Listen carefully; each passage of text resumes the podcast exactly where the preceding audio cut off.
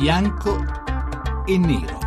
Le 18 e 12 minuti, benvenuti a Bianco e Nero. Questa sera parliamo, preparatevi eh, di riforme costituzionali. So che non è un argomento semplice, forse non è nemmeno un argomento divertente, ma è sicuramente un argomento importante, anche perché se ne sente parlare molto come rimbombo, come rumore di fondo, come tema politico che crea divisioni, scontri, anche scazzottamenti, ma forse non sappiamo bene fino in fondo di che cosa veramente si tratta, di quali eh, riforme siano davvero in ballo e quali sono le posizioni eh, di coloro che le giudicano giuste e di coloro che le giudicano dicono sbagliate. Proprio per questo c'è il bianco e nero in questa puntata di questa sera con due ospiti, due costituzionalisti, Alessandro Pace, professore emerito di diritto costituzionale alla Sapienza e presidente di un'associazione chiamata Salviamo la Costituzione. Buonasera professor Pace. Buonasera. E anche con noi Stefano Ceccanti, professore di diritto pubblico comparato all'Università La Sapienza di Roma. Buonasera professor Ceccanti. Buonasera. Bene, ci prepariamo a questa conversazione. Prima però, come sempre, Daniela Mecenate ci dice bene di che cosa stasera parliamo. La via verso le riforme costituzionali non sembra affatto in discesa per Matteo Renzi. Nella notte di giovedì scorso ne ha dato prova la bagarre scoppiata in aula, tra fischi, insulti e spintoni, una rissa in piena regola.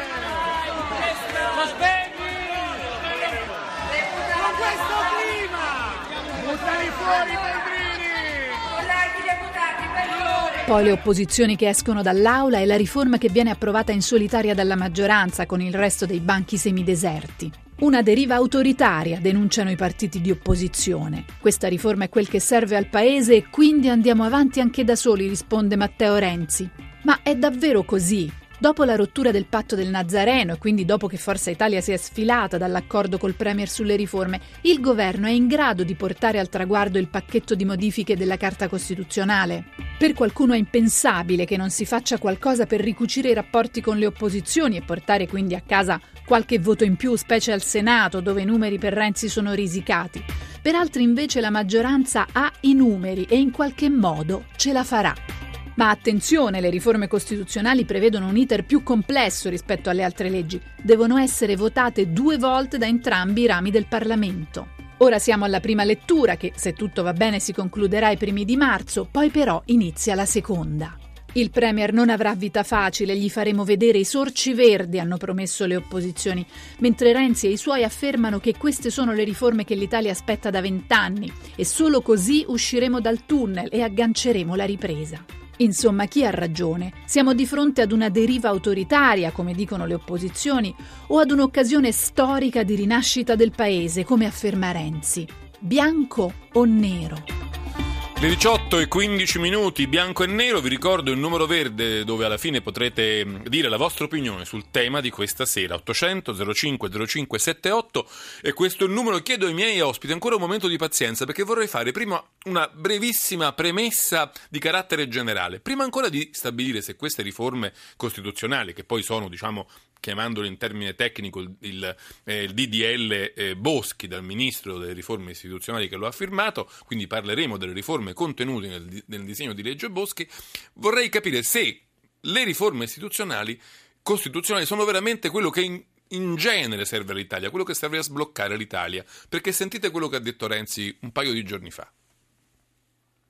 Fare le riforme costituzionali non, eh, non crea posti di lavoro di per sé ma se posso utilizzare un'espressione è prendere il telefonino. Le riforme costituzionali sono il PIN. Se tu non digiti il PIN e sblocchi la tastiera, non c'è verso di far funzionare niente.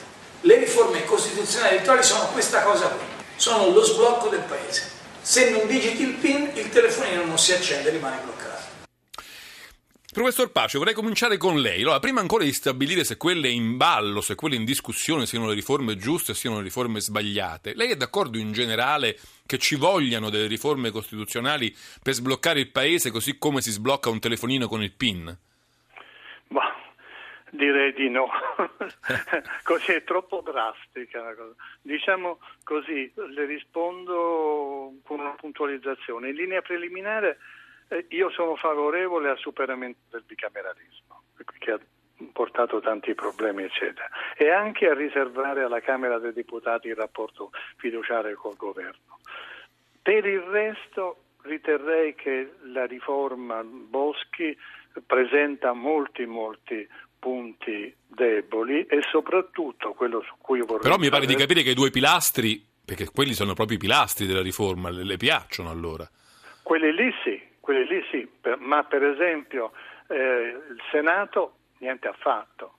E un'altra cosa a riguardo alla Camera, ritengo che eh, questo Moloch che ormai verrebbe a guidare il, eh, l'Italia perché eh, i, tutti i poteri verrebbero con, concentrati sulla Camera con esclusione del Senato, eh, avrebbe dovuto prevedere anche eh, del, dei contropoteri interni. Però su questo ci arriviamo, professor Pace. La mia prima domanda era proprio se eh, il governo fa bene a mettere tanta enfasi e tanta urgenza nel portare eh, davanti al Paese un blocco di riforme costituzionali o se invece, secondo lei, ci sarebbe ben altro da fare prima. Ah, sono d'accordo con lei, ci sarebbe ben altro da fare prima. Sentiamo cosa, pensa, sentiamo cosa ne pensa il professor Ceccanti. Abbiamo bisogno di questo PIN, professore? Io direi di sì, nel senso che io userei più che il PIN, però la metoda classica che usava Duverger, il noto studioso che è scomparso nel mese di dicembre. I ruoli istituzionali ed elettorali sono dei freni o degli acceleratori che servono per fare le cose di cui abbiamo bisogno. Noi abbiamo un sistema con molti freni, abbiamo bisogno di un sistema con più acceleratori simili alle grandi democrazie parlamentari. Quindi è giusto che il governo diciamo, chieda un'accelerazione su queste riforme, al di là del loro contenuto in generale, perché um, dobbiamo riconoscere che esiste un freno costituzionale alla, dire, alla crescita, all'evoluzione dell'Italia. Ma io però tutto questo acceleratore nei tempi del governo non ce lo vedo, nel senso che noi stiamo parlando sul piano costituzionale di una riforma che in questa legislatura è partita dall'inizio legislatura del 2013 e che si dovrebbe concludere con un referendum costituzionale nell'anno 2016, cioè tre anni di lavoro.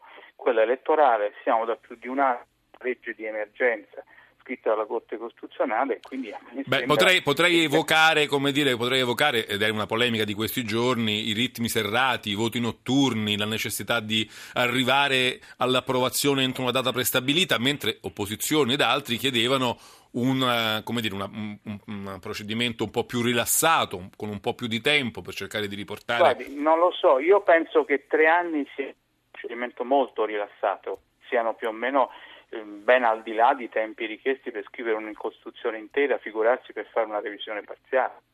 Torno dal professor Pace per chiedergli questo. Noi siamo abbastanza, come dire, all'interno di una retorica eh, che ci ha fatto ritenere, forse anche a ragione, che l'Italia ha la Costituzione più bella del mondo. Questo però in effetti ha spesso anche costituito un po' un freno, nel senso perché toccare la Costituzione più bella del mondo? Per carità, eh, eh, rispettiamola, inchiniamoci e ringraziamo il cielo di averla. Ora io le chiedo in generale, eh, invece, pur anche ammettendo eh, che questa sia la più bella del mondo, giusto o no provare a cambiarla? Sì, sì. Vede, quando si parla di Costituzione più bella del mondo si guarda soprattutto alla prima parte della Costituzione. La seconda parte, che è quella dell'organizzazione, è funzionale alla prima e deve rimanere funzionale alla prima. Eh, questo che cosa sta a significare? Sta a significare che si può benissimo eh, attribuire il rapporto fiduciario soltanto alla Camera, però a mio modo di vedere, si può anche modificare il ruolo del Senato, però non si deve violare uno dei principi cardine del costituzionalismo, secondo il quale le leggi le fanno coloro che sono eletti dal popolo. Questo non succederebbe più con il Senato, perché come tutti sanno, il collega Cennacatti sa, eccetera, eh, i eh, grandi elettori de, dei senatori sarebbero i consiglieri regionali e qualche altro sindaco, cioè ci sarebbe una platea di mille eh, eh persone in 21 eh, circoscrizioni elettorali che voterebbero per i senatori. 95, Francia, sen- 95 eh, eh, senatori eletti così e 5 nominati dal Presidente della Repubblica. esattissimo.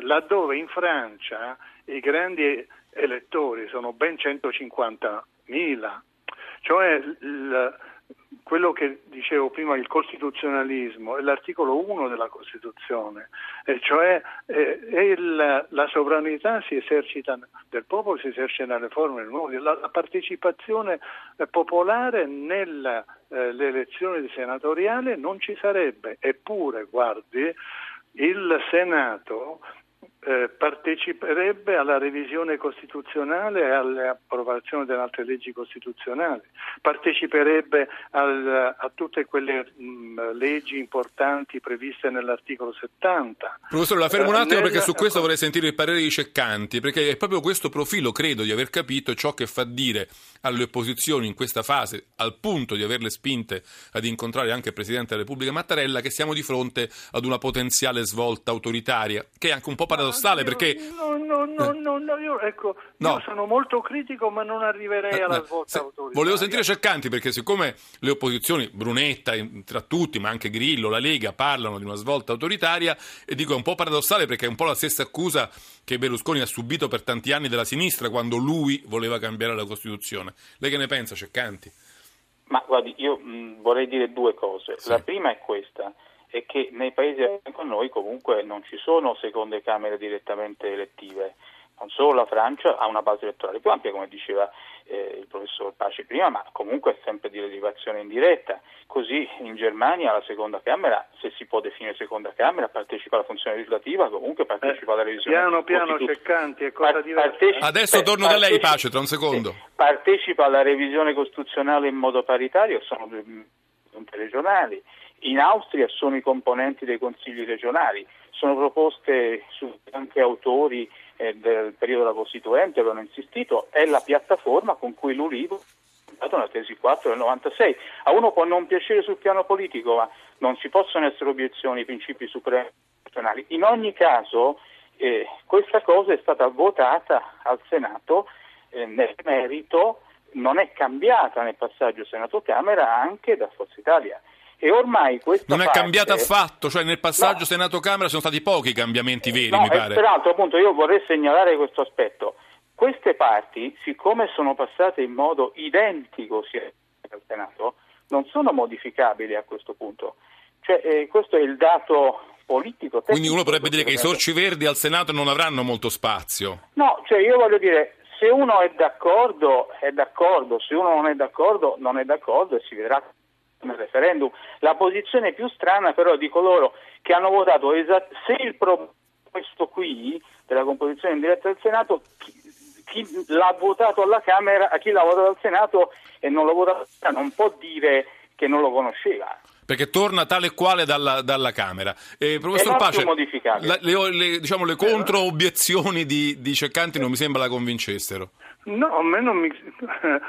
voglio dire, con, con, questa sua risposta Ceccanti mi tira fuori perché dice ormai co- cosa fatta capo A, ma io ho tutto quanto il diritto. No, ma io non lo no, no, no, lei, io, io, dicevo la parte in cui sosteneva che eh, molti no, no, paesi simili al nostro ha, hanno seconde camere non elettive. Ceccanti ha pienamente ragione nel ritenere che quella parte ormai cosa fatta capo A, però io ritengo eh, ancora che sia la cosa più sbagliata. Io però mi riferivo all'obiezione che diceva guardate, attenzione, molti paesi simili al ah, nostro certo. hanno seconde allora, camere rispondo, non le, elettive. Le, le rispondo, ho già detto della Francia che è un'elezione in diretta seria perché sono 150.000 persone che votano, mentre in Italia sarebbero soltanto 1.000 aggiungo in 21 collegi eh, elettorali, quindi sarebbero praticamente delle designazioni tra amici o, o, o, diciamo qualche altro tema. Per quanto riguarda il Bundesrat è una cosa totalmente diversa. Il Bundesrat ha poteri propri, non è un'elezione, un'elezione diretta. Il Bundesrat suo, eh, viene rappresentato, nel, eh, nel rappresentato da eh, scusi, i lender, lender, vengono rappresentati al Bundestag da funzionari. Certo. Hanno, ognuno ha, ha, ha, un voto a secondo del land eh, si, si, va da un, eh, da un voto a 8-9 voti. Professore, la devo, fermare, per, la devo, fermare, la sigla ci annuncia l'arrivo del GR regionale, noi torniamo subito dopo il GR regionale qui a bianco e nero con il professor Pace, Alessandro Pace e con il professor Stefano Ceccanti a parlare delle riforme costituzionali di cui si sta parlando in questi giorni in Parlamento. Ora quindi il GR regionale poi 800 05 0578 potete uh, dire la vostra alla fine della nostra discussione.